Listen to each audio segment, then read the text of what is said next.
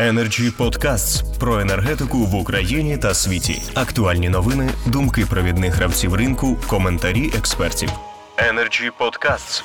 Я запрошую до слова Світлану Храпову, заступницю генерального директора з економіки та фінансів ПРАТ Укргідроенерго. Пані Світлано, прошу. Доброго дня.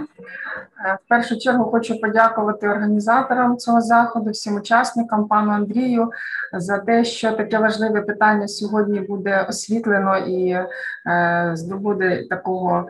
е, Ну, скажімо, резонансу, я сподіваюся, тому що питання насправді дуже важливе. Ми, як державна компанія, насправді занепокоєні, що закон про порядок погашення і заходи е, погашення не працює на сьогодні. Ми все це розуміємо, що е, якісь там навіть е, в минулому році е, активні дії е, і сподівання наші, що ми зможемо все таки.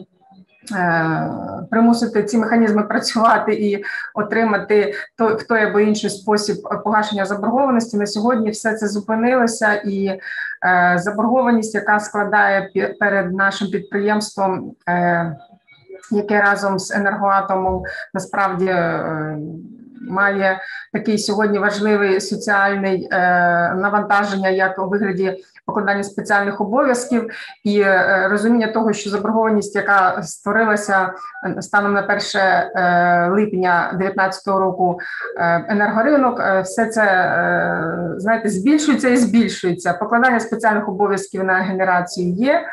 Е, Заборгованість е, на ринку сьогодні сучасному Укренерго зростає. Заборгованість е, Укренерго зростає, заборгованість енергоринку не погашається, і ми всі бачимо у фінансовій своїй звітності такі, знаєте, не дуже втішні показники. Ми насправді.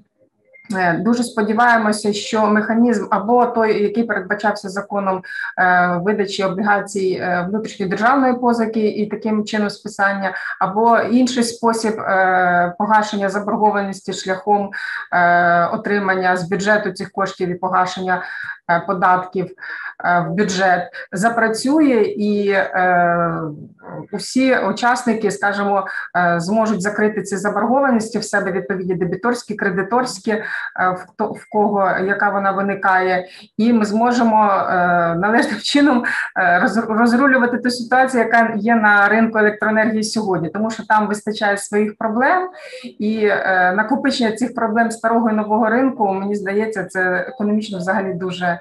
Таке ну неправильна ситуація і погано взагалі відображається не тільки на економіці підприємства, а взагалі на економіці України.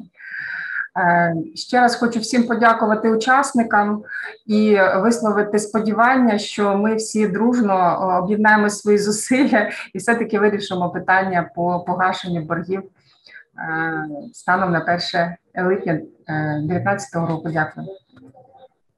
Дякую, пані Світлано. От приклад того, як можна дуже стисло і не драматизуючи ситуацію, тим не менше змалювати її в повні. Energy Podcasts.